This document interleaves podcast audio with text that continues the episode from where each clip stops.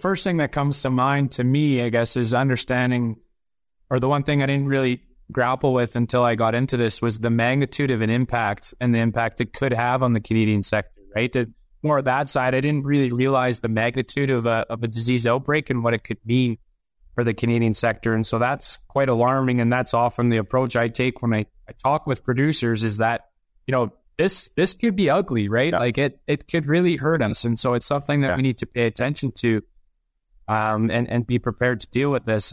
A whole new era of communication in the Canadian swine industry is coming. Now you have the brightest minds of the Canadian and global swine industry right in your pocket. And what's best? You can listen to all of them while driving to a farm, traveling, or running errands. It's never been this good, and it's never been this simple.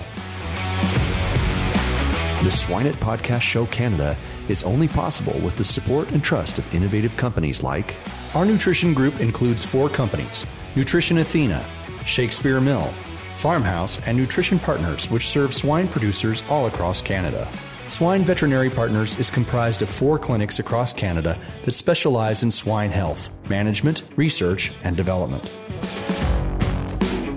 Welcome to the Swine It Podcast Show Canada, a weekly podcast where you'll find cutting edge insights and everything that's working in the Canadian and global swine industry the Nutrition Athena, Shakespeare Mill, Farmhouse, and Nutrition Partners Nutrition Group offer the full range of nutritional product based on extensive research and developments and a solid team of experts all across Canada.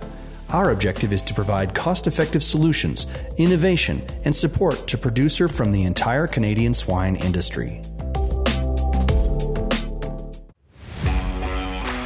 Hello, everybody. My name is John Patience, and I'm have the good fortune of being the host of uh, Swine It Canada today. And today we have a, a, very interesting topic and a very, very well qualified person to talk on that topic. It's Todd Bergen Henengouwen, um, who works for Serecon and also farms on the side. He's been working for quite some time in the area of foreign animal disease, how to deal with outbreaks, and also how to be prepared uh, for outbreaks. So, Todd, uh, welcome to Swine It. Yeah, thanks for having me.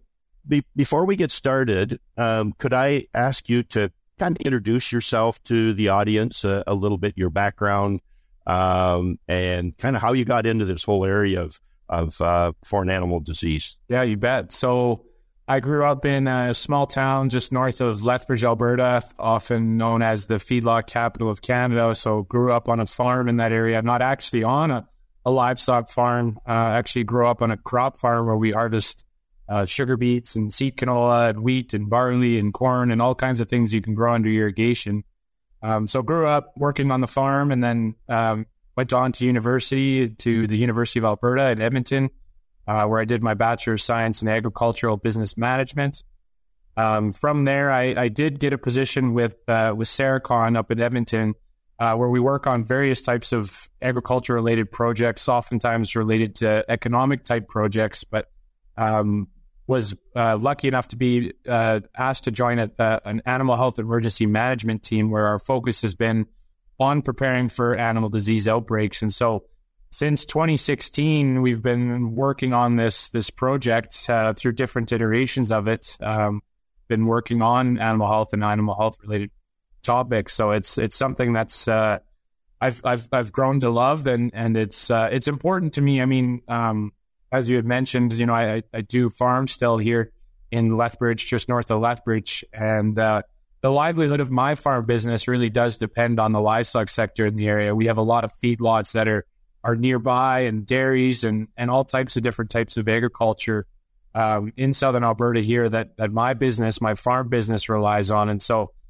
um, making sure that that live, livestock sector is healthy and, and prepared for, for the, uh, the emergency events that could happen is, is valuable and important to me. And so that's why it's, it's something that I've really uh, took close interest to and continue to work on. So um, been doing this work since since 2016 through different iterations of the project, and um, have worked on a number of different areas and a number of different provinces. So it's been really fun and, and getting to know the people in the sector and, and hopefully better preparing the sector for different types of emergencies that could strike. Yeah, and I'm sure, Todd, that um, being raised in and growing up in that area, as you mentioned, with feedlots and dairies, uh, pretty uh, the, at least there used to be significant number of hogs there, and uh, and some poultry. So you grew up surrounded by uh, livestock uh, in various uh, forms. And so that gives you a great appreciation for the implications of foreign animal disease and also what can be a practical approach to being prepared for foreign animal disease and for responding to uh, foreign animal disease outbreaks. So you're seems to me you're you're well positioned, uh, figuratively and literally, uh, to be an authority on this subject. So we're glad to have you this after uh, today. Now, um, Todd, before we start, can you share with our audience a bit of the structure of the preparedness activities that are going on in Canada, sort of how it's handled at the federal level, how it's handled at the uh, the provincial level, and then is there an even um, uh, narrower, uh, more local level of preparedness that's going on, just to help us to understand that that infrastructure that's in place. Yeah, of course. So, um, yeah, a lot of different levels you can look at it. So, I mean, whether we're talking about federally reportable diseases or provincially reportable diseases, or even talking about uh, other types of emergencies such as fires and floods and how that can impact different levels uh, in different municipalities. So, there definitely are those different levels. So, if we start at the national level, uh, CFIA is the, the, the key regulatory body that would look after a federally reportable disease. So something like foot and mouth disease or African swine fever um, would be regulated and controlled by CFIA. So they really have, uh, you know, their preparedness and their response efforts are focused at that national level and focusing on those uh, large scale, um, you know, trade impacting diseases. You know, you go down to the provincial level, each province would have their own provincially notifiable or reportable diseases that they'd be responsible for. Um, you know, being that governing body or that regulatory body. So when we talk about PED, um, that's one of the ones that often falls underneath the provincial jurisdiction, and, and they're responsible for looking after uh, the response efforts with regards to those provincial diseases. And then once you move down to the municipal level, uh, those much more focused on non-disease related type events. You know, the fires, the floods, uh, the power outages, and those type of things. That's where often that that uh, level of, uh, of jurisdiction will take uh, the key uh, role in, in, responding to those events. Not saying that, you know, municipal or provincial won't be involved in national efforts. It's just that they won't be the, the kind of the head body that will be heading on the, the, the, the response efforts. So uh, there are those different efforts that are going on. And I guess as it all fits into, you know, why I'm here and, and how our project fix, fits in, uh, our project is a, a, a, is a nationally funded project, um, the Animal Health Emergency Management Project, which focuses on uh, better preparing the, the, Canadian livestock sector for animal disease outbreaks. And so we've worked with provinces, we've worked with municipalities, we've worked with national level organizations as well in better preparing their sectors for those types of emergencies. And, the Animal Health Emergency Management Project, if we you know go one level higher, is part of a, a broader effort called uh, or under an organization called Animal Health Canada. So it's it's something that's been recently formed uh, with the goal of bringing industry and government together to better prepare um, you know sectors for animal health and welfare related items. So it's a it's a pretty broad group, and our project specific to emergency management and disease outbreaks really fits under that Animal Health Canada banner. And so um, we've uh, we've been working with them and under that uh, that umbrella organization, and I think it'll really be beneficial to the Canadian livestock sector um, just to try and coordinate these efforts uh, going forward uh, across Canada, and not just looking at it from a province to province perspective.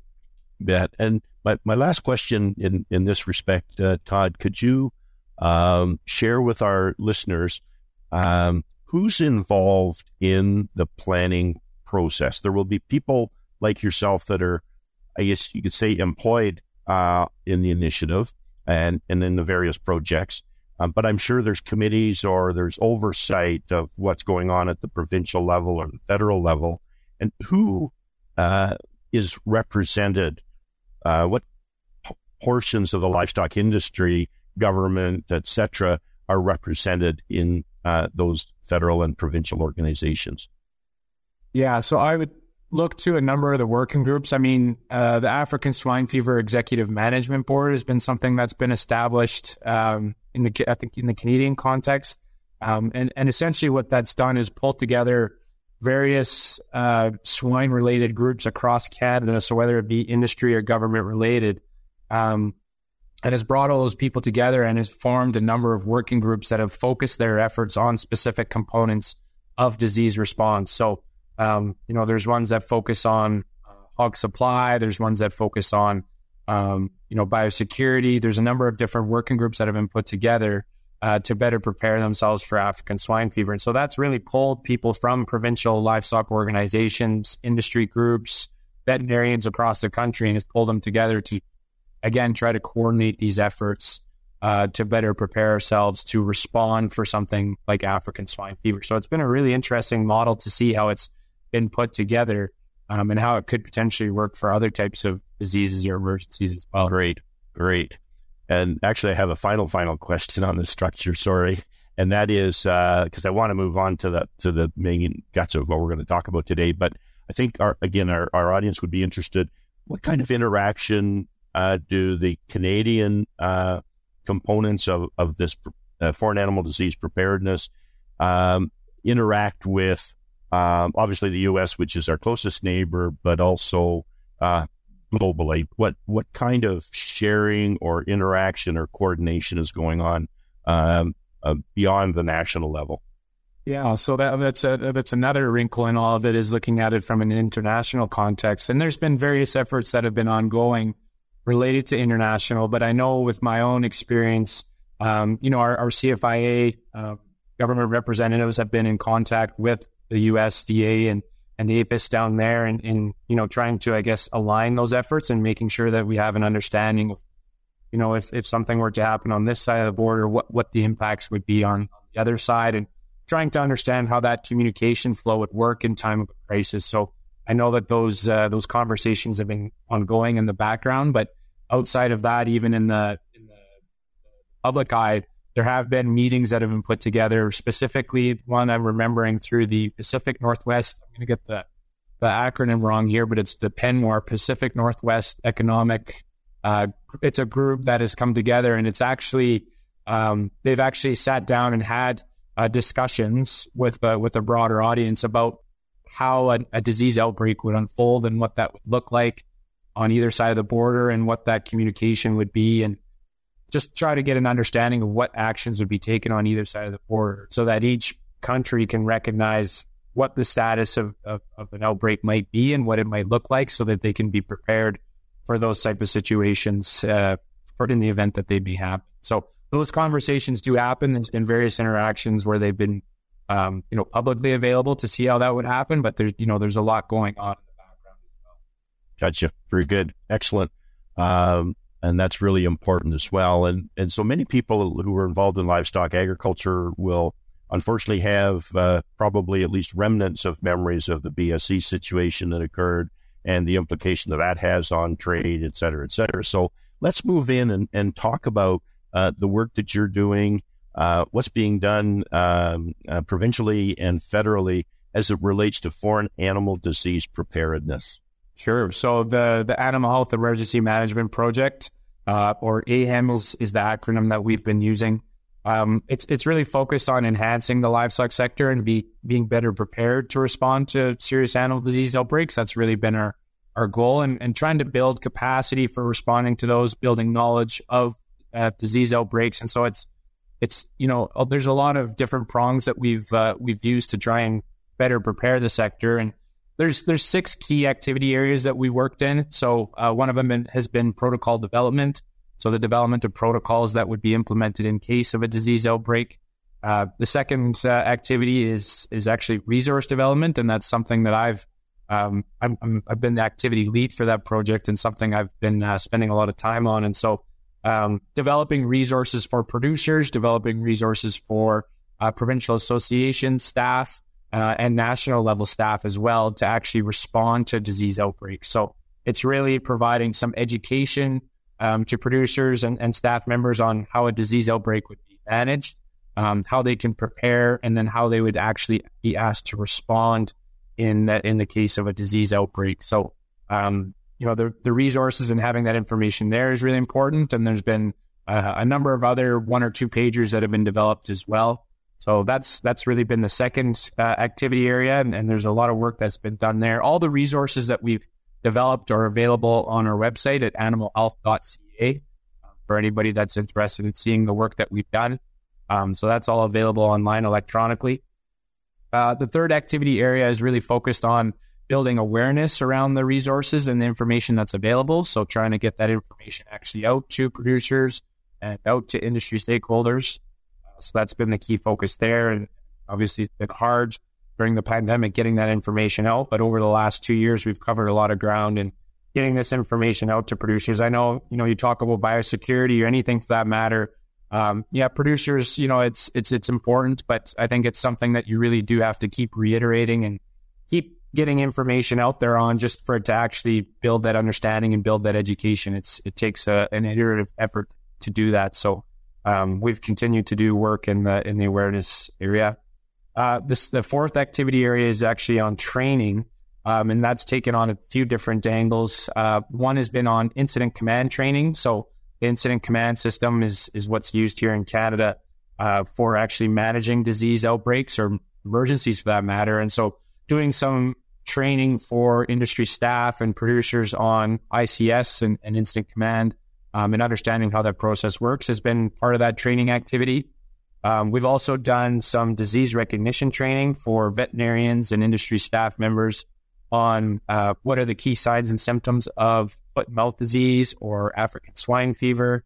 And we're currently running a course for avian influenza right now, with that being um, obviously one of the, the key disease diseases we're dealing with in the, the Canadian livestock sector, or well, North American for that matter. Um, so doing some early identification or early disease detection has been the, the main effort there. And, and those have been really popular, those courses. So um, we've been quite happy with how that's turned out. And then the uh, the fifth activity area that we've worked on, and I mentioned this previously, was uh, the African Swine Fever Executive Management Board. So we've been uh, helping facilitate some of those conversations and taking care of the administrative work on that. And then the last activity area that our project is focused on has been on foot and mouth disease um, and and response strategies to foot and mouth disease as it relates to vaccination. So, looking at how a vaccination uh, may actually roll out in the case that that was the approach taken in case of a foot and mouth disease outbreak.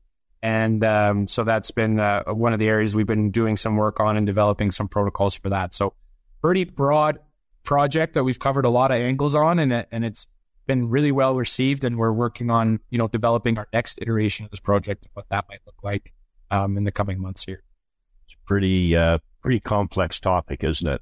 It requires an awful lot of effort on the part of an awful lot of people working in different sectors of uh, livestock agriculture. So, um, appreciate what you're doing, and I'd now like to delve into preparedness. We will get to response before we end the podcast, Todd. Okay, but I I would like to talk a bit more about preparedness, and I'm going to ask a question. Um, I don't know if it falls into your uh, area of knowledge or n- not, but the one thing that I'm aware of, um, just as uh, as a John Q citizen, um, crossing a border, uh, and I cross the land border quite frequently um, because I live both in Canada and the United States, so I go back and forth a lot.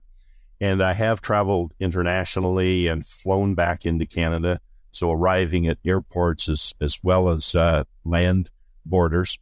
And I, I guess I'm, I'm a bit surprised that at least at, at my level of consciousness, I don't see a whole lot of um, what seems to me um, attention being paid to foreign animal disease. I don't get asked the question very much. I I get asked the question, "Are you bringing anything back?"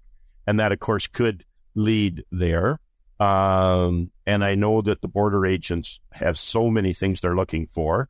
Uh, they can't spend, they can't have a conversation with every person passing through the border. But I have, I've, I've been a bit surprised that they're, given the economic implications of foreign animal disease um, break in in uh, Canada, and the fact that, for example, African swine fever is not right around us, but it's not too far away. Um, what's going on at the border to try to prevent that um, vehicle for entry into Canada? Because there could be all kinds of things going on behind the scene that I don't see. You know, there could be dogs in the baggage area and so on that I just don't see. So, yeah. Yeah, no. So, I mean, I, am not as fluent on all the efforts that are being taken there, but I, I do know uh, I'm familiar with a few. So, um, there has been a request uh, and response from the Canadian Border Services Agency to enhance their their security to to detect uh, different meat products and different things uh, for being brought into Canada. And so, uh, I, I won't put out numbers because I don't know exactly, but they have added more sniffing dogs to their arsenal. Um, and so there are those those those dogs that are in some of the major airports and are checking baggage and luggage every once in a while, and they do seize items um, somewhat regularly. And so um, so they're doing their job, and, and I mean it's it's impossible to catch everything. I mean you think about how much traffic goes in and out of Canada, whether it be through land borders or or through uh, through air, and so um, you know, it's it's it is you know pretty difficult to to stop all movements, but that's one effort that's been made to do a better job of uh, of catching uh, meat products that are trying to be brought into Canada. Um, the other one is I know CFIA has done a lot of work in developing uh, communication efforts and um, uh, providing you know banners and graphics and different things regarding the, the the the danger that importing or bringing in pork products or meat products for that matter uh, into Canada could have. And so I think that's a, a, really important piece because, like I say, you know, the dogs, it's you know quite quite targeted efforts. It's you know it's not a broad based effort to to attach it, but um, if you have uh, you know the education effort, getting information out there to people that are entering or leaving Canada. Um, about the, the the risk that bringing in meat products could have to the Canadian livestock sector, I think that's a really good approach to take. And so, um, trying to educate uh, travelers on on what you can and can't bring in and uh, the risk that it could pose, I think is is really important effort that's been taken by CFIA. And so there's been uh, a number of things that have been um, offered through CFIA to to better inform travelers about the risk it could pose. Okay, okay, very good, good. I, I appreciate that. I, um, I, I, guess it's a pet topic of mine. I, I guess because I cross the border so much, and when we approach the border and we have food items in the car, we're we're either trying to find a place to dump them or we're madly eating them before we get we get up to the uh, to the uh, border agent. So that's that's kind of a personal thing, but but take it very seriously because I think it's a very serious topic. Um, um, with with just staying on preparedness for a minute before we move to response. Um, since you've been working in this area so much, is are there one or two topics or aspect of foreign animal disease preparedness that you would say, my goodness, if I was not involved at the level that I am, I would never have dreamed that this was important. Or I had no idea that uh, this would have to be a part of foreign animal disease preparedness. I'm wanting to take advantage of your experience, Todd. And if there's one or two items that come to mind that you say, wow, most people would never think that this is an important part of foreign animal disease preparedness? Yeah, that's a that's a good question. Um, you know, first thing that comes to mind to me, I guess, is understanding, or the one thing I didn't really grapple with until I got into this was the magnitude of an impact and the impact it could have on the Canadian sector. Right, to more that side, I didn't really realize the magnitude of a of a disease outbreak and what it could mean for the Canadian sector. And so that's quite alarming. And that's often the approach I take when I, I talk with producers is that, you know, this this could be ugly, right? Yeah. Like it it could really hurt us. And so it's something that yeah. we need to pay attention to um, and, and be prepared to deal with this. I often use the the poultry uh, sector as an example. I mean, they've dealt with high path avian influenza uh, in 2004 in BC and in 2014. And, um, you know, it really affected them significantly. And so using them as an example, you know, I, I often draw a comparison between you know, 2004 and 2014 and the magnitude of the impact. And between those two years, between those two outbreaks, the, the BC sector did a lot of work in being better prepared. And it really showed in the magnitude and, and the, uh, uh, the the outcome of, of those disease outbreaks. The number of animals that were diseased and, and had to be, dis- be be euthanized was was significantly less. The number of infected premises was way less, and so um, that was really interesting to learn that you know the value of preparedness and response really can have an impact on a on a disease outbreak. So that's one of the things I guess that that you know maybe I didn't realize coming in. I didn't realize the the magnitude of something yeah. like that. And yeah. you know I think about my own context here context here with the with the number of feedlots that are in the area and the, the number of animals. Um, it's it's you know there's a lot of a lot of cattle in this area in a very small uh, small geographic area. Um, a lot of swine in this area as well, and so um, having a disease come through here could really wreak havoc on uh, the operations and supply chain of our of our sector. So something I've definitely uh, given a little bit more thought to, and um, yeah, it's it's uh, there's there's more problems there than you think when you start to dive in. Right. Yeah. Yeah. Yeah. It's a it's a big issue. Um, so let's turn now to uh, to response to foreign animal disease.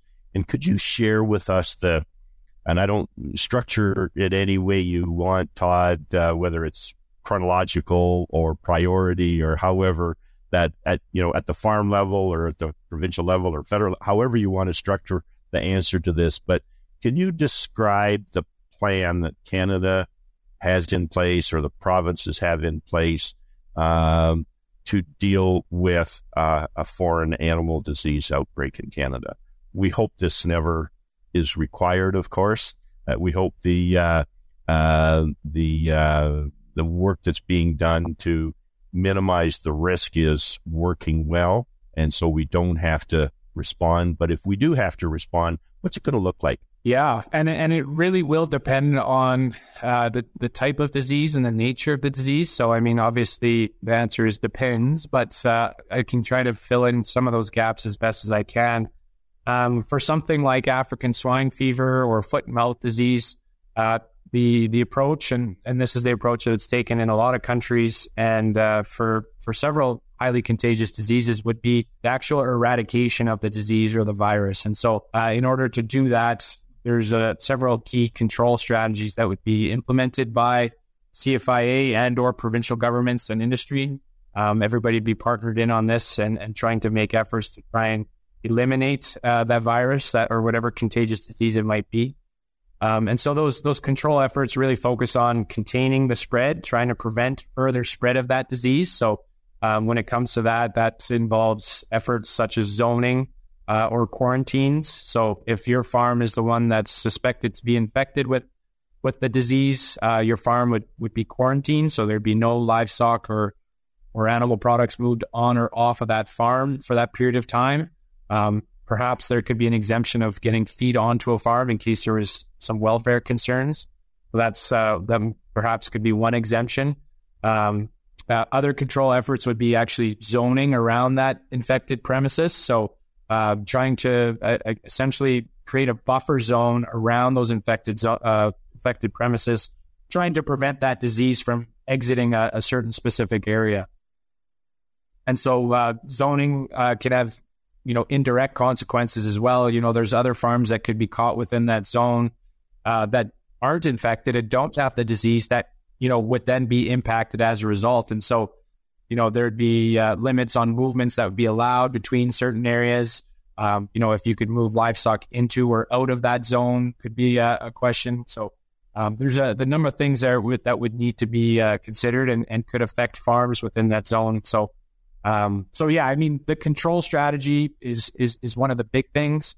Uh, the next thing is actually you know eradicating that virus or that disease, and so that would entail actually stamping out of uh, of livestock and the carriers of that disease. So, uh, infected farms in the case of foot and mouth disease or African swine fever, those those infected animals would be uh, euthanized. They need to be euthanized, um, and then uh, and then disposed of properly in a way that that virus does not, you know, stay alive in the environment.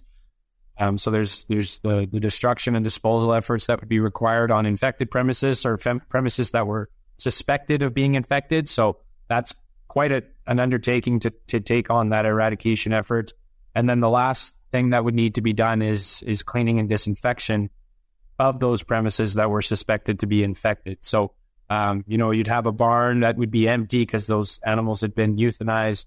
Um, the actual barn would need to be cleaned and disinfected. So uh, that might involve removing all the manure, making sure that it's washed down good, making sure it's free of any organic matter, debris, um, and then actually using some type of a, of a cleaning agent or disinfectant to actually kill any virus that may exist on those uh, those buildings or those structures. And so, uh, again, that's quite a significant process to undertake, um, and would be required in order for animals to be allowed back into that that barn or that shed or um, that area um, before, so that they wouldn't become infected again. So these are efforts that need to be taken by CFIA in the Canadian context uh, before animals can be reintroduced, and it's important because uh, especially when it's a federally reportable disease such as like foot and mouth disease or African swine fever, in order to get back into that international market, all of those steps need to be taken in order to make sure that they're we're free of the disease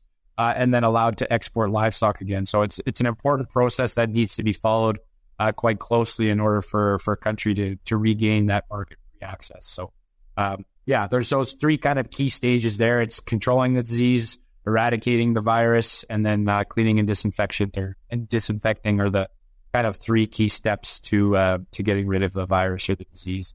Right. Um, so, getting a little more specific, then, uh, since our audience is swine focused, um, if I'm a farm and I have the disease has broken on my farm or suspected to be on my farm, uh, and so the animals have to be euthanized, I have to clean and disinfect um, and make sure that the the barns are are clear of the virus. How long a period of time will transpire from when the we'll call it the diagnosis occurs and when I can start putting pigs back in that barn? Yeah, that's that's a tough answer, um, a tough question. Uh, really, it, it, comes down to um, what resources are available to actually carry out that process. So, um, the actual depopulation and disposal effort is is a, is a massive effort. And um, I know that there was some work done here in Canada on what it would take to depopulate certain sizes of of uh, sow barns or um, finishing barns or feedlots for that matter as well. Um, and it's it's multiple weeks to to to, de- to euthanize large large barns. So uh, that's one one component of it is how long does it take to actually get rid of those animals. Um, and that largely depends on how many people and how many resources are available to actually do that. Uh, so that's that's a major uh, factor when deciding or determining how long uh, that process would take. Uh, the cleaning and disinfection again would be uh, you know a pretty significant process depending on size and nature of of your barn and and you know the different things that are all in there. You know you talk about fences or slotted uh, flooring and you know where manures are manure is stored um, making sure that that's all cleaned out. So, I mean, that's quite a large process. And again, depends on the resources that you have on your farm or available to you to do that. Um, and then the next thing is how long of a, an incubation period do you need to have in order to prove that you're actually free of that virus? So, um, you know, there needs to be ongoing testing and surveillance of your premises uh, or your farm uh, after the cleaning and disinfection process is taken on, and then putting new livestock in there and actually surveying those livestock as well, ensuring that they're not exhibiting any signs or symptoms. So it can be quite significant. I'm not sure I can put a time on it, but it's it's it's quite a large undertaking to get uh, from start to finish. Um, so there's some preparation efforts that can be done there to try and facilitate that process as best as possible because that's really what we want to do. I mean, you know, in the un, un, unfor, unfortunate case that we actually do have a disease incursion, uh, the next step, the next focus is okay, let's get through this as fast as we can and try to get out on the other side and get back to the market, right? So there's things that we can do to try and speed up that process, uh, that eradication effort. Uh, there's definitely some things we can do to be better prepared to to do that process. Right, we're good. Uh, maybe my final question on response side, Todd, um, before we wrap things up is: um, Is there a a process of zoning uh, in Canada. Uh, so, for example, if there was a break in uh, Eastern Canada, Central Canada, uh, that uh, Western Canada could still export animals. Has, has is that in place or is that being worked on? And is that or has that been accepted by foreign governments? Yeah, that's that's a good question, and that's something that comes up a lot of times in our discussions. Um, I mean, Canada's a, and the U.S. are massive countries. I mean, it makes up uh, you know a good portion of Europe if you're trying to overlap it. I mean, you, know, you see in Germany, for example, you've got ASF, and you know Germany's whatever you know probably the size of smaller than a number of provinces, right? And so um, you know, trying to gain some understanding around can we try and zone off certain portions of the of the country versus others um, is definitely something that's been looked into. Uh, whether or not it's being accepted by the international community, I'm not quite sure what the status of that is currently. Um, I know that there are efforts uh, specifically with foot and mouth disease. There's um, a CFIA, um, one of the doctors there I'd been working with, uh, Dr. Tom Smylie. He'd been working at the international level trying to gain acceptance of uh, of of ring vaccination as a way of trying to zone or cordon off uh, certain parts of the country or even a geographic area, and then trying to allow the rest of the country to to regain trade. But my understanding is right now. Um, so there, there's been efforts that have been made to look into, um, you know, if that that can be done. I don't think it's being recognized currently, but uh, uh, those efforts are, are, are ongoing. There's also been a work with compartmentalization. I'm not sure um, for those out there that may be familiar with that that term, but essentially build establishing compartments within your sector, proving that you know the livestock that are within that compartment would be free of a disease simply based on the fact that it's kind of a, a closed system. Um, so there's been some work on getting countries to recognize compartments as being free from a disease, so that in the case that uh, a disease were to break in, in Canada or or any part of the of North America, that these compartments could remain uh, accessible to the international market because they can prove that they have heightened biosecurity and, and proof that you know that the disease doesn't exist within their compartment. So there's been some work that's been done by the Canadian Pork Council on on trying to get countries to recognize that. I don't know the current status of where that is, but um, there's definitely been efforts there. So um, by and large, there's there's a lot of work that's being done to try and you know I guess isolate uh, the diseased areas and try to regain access. But I think right now, at least if if there were to be a a, a disease break in Canada or the U.S uh, the likely response would be an automatic border closure and then perhaps some relaxing of border closures um, later on as as you can prove that certain areas are free of the disease. So uh, I think that would be you know the the uh, what we anticipate to be the thing that would happen. Um, and then hopefully you know over time there could be some relaxing of those those requirements, uh, border requirements, and preventing trade. Great. Okay. Well, thanks, Todd. This is this has been really interesting obviously a very, very important topic to Canadian livestock uh, sector producers and others associated with the industry. Maybe in our last, we got a couple minutes left. Uh, Todd, if you have any kind of take home messages you'd like to leave with our listeners, important points that you would like them to be kind of keeping in the back of their mind or thinking about when they're pondering this whole issue of foreign animal disease as it relates to them. Yeah. So the the three take home messages that I often try to get across to producers and, and service providers and, and people within the industry, uh, there's three key things that you know us as being part of the industry can do and be prepared for, and I think uh, it's important to to highlight those. And so the first one is uh, early disease recognition, so knowing what the signs and symptoms are of, of serious animal diseases. So whether it be foot and mouth disease, African swine fever, even you know PED if you can detect a disease early on, you can take steps immediately to try to limit the spread of the disease. So that's a that's a huge thing is is making sure that staff and, and farmers and service providers are aware of what those signs and symptoms are. Uh, the next thing that I, I, try to communicate to, to folks is is the importance of biosecurity um, and preventing the disease from entering your farm. So um, you know, there's your routine day to day biosecurity that you use on your farm, and, and service providers would have the same thing. Um, and that's a really important first effort in preventing a disease from coming onto a farm or leaving somewhere else, regardless of whether it's a, a federally reportable disease or not. Um, you know, biosecurity is critical in breaking that chain of disease transmission. So that's a huge component, but also um, being conscious of what your enhanced biosecurity measures could look like. So if we do notice that there's something strange going on within the sector, you know, perhaps there's some ways we can ratchet up our biosecurity on our farms and, and through service providers to make sure that we're not the ones that are transmitting that disease. So there's definitely your standard biosecurity and then your next level enhanced biosecurity that could be uh, could be considered. The last thing that's that I, I, try to tell folks is that you know there's things that we can do to take action. Uh, when you know government or you know CFIA or or USDA tells us or makes a recommendation that we should be doing something on our farm, we should take that uh, to heart and actually take action on our farms to prevent spread.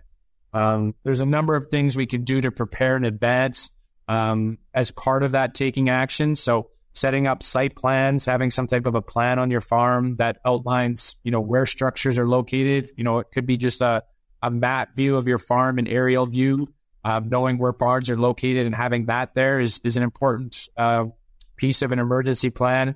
Uh, not just for disease outbreaks, but also for floods or fires. Those are, are valuable things.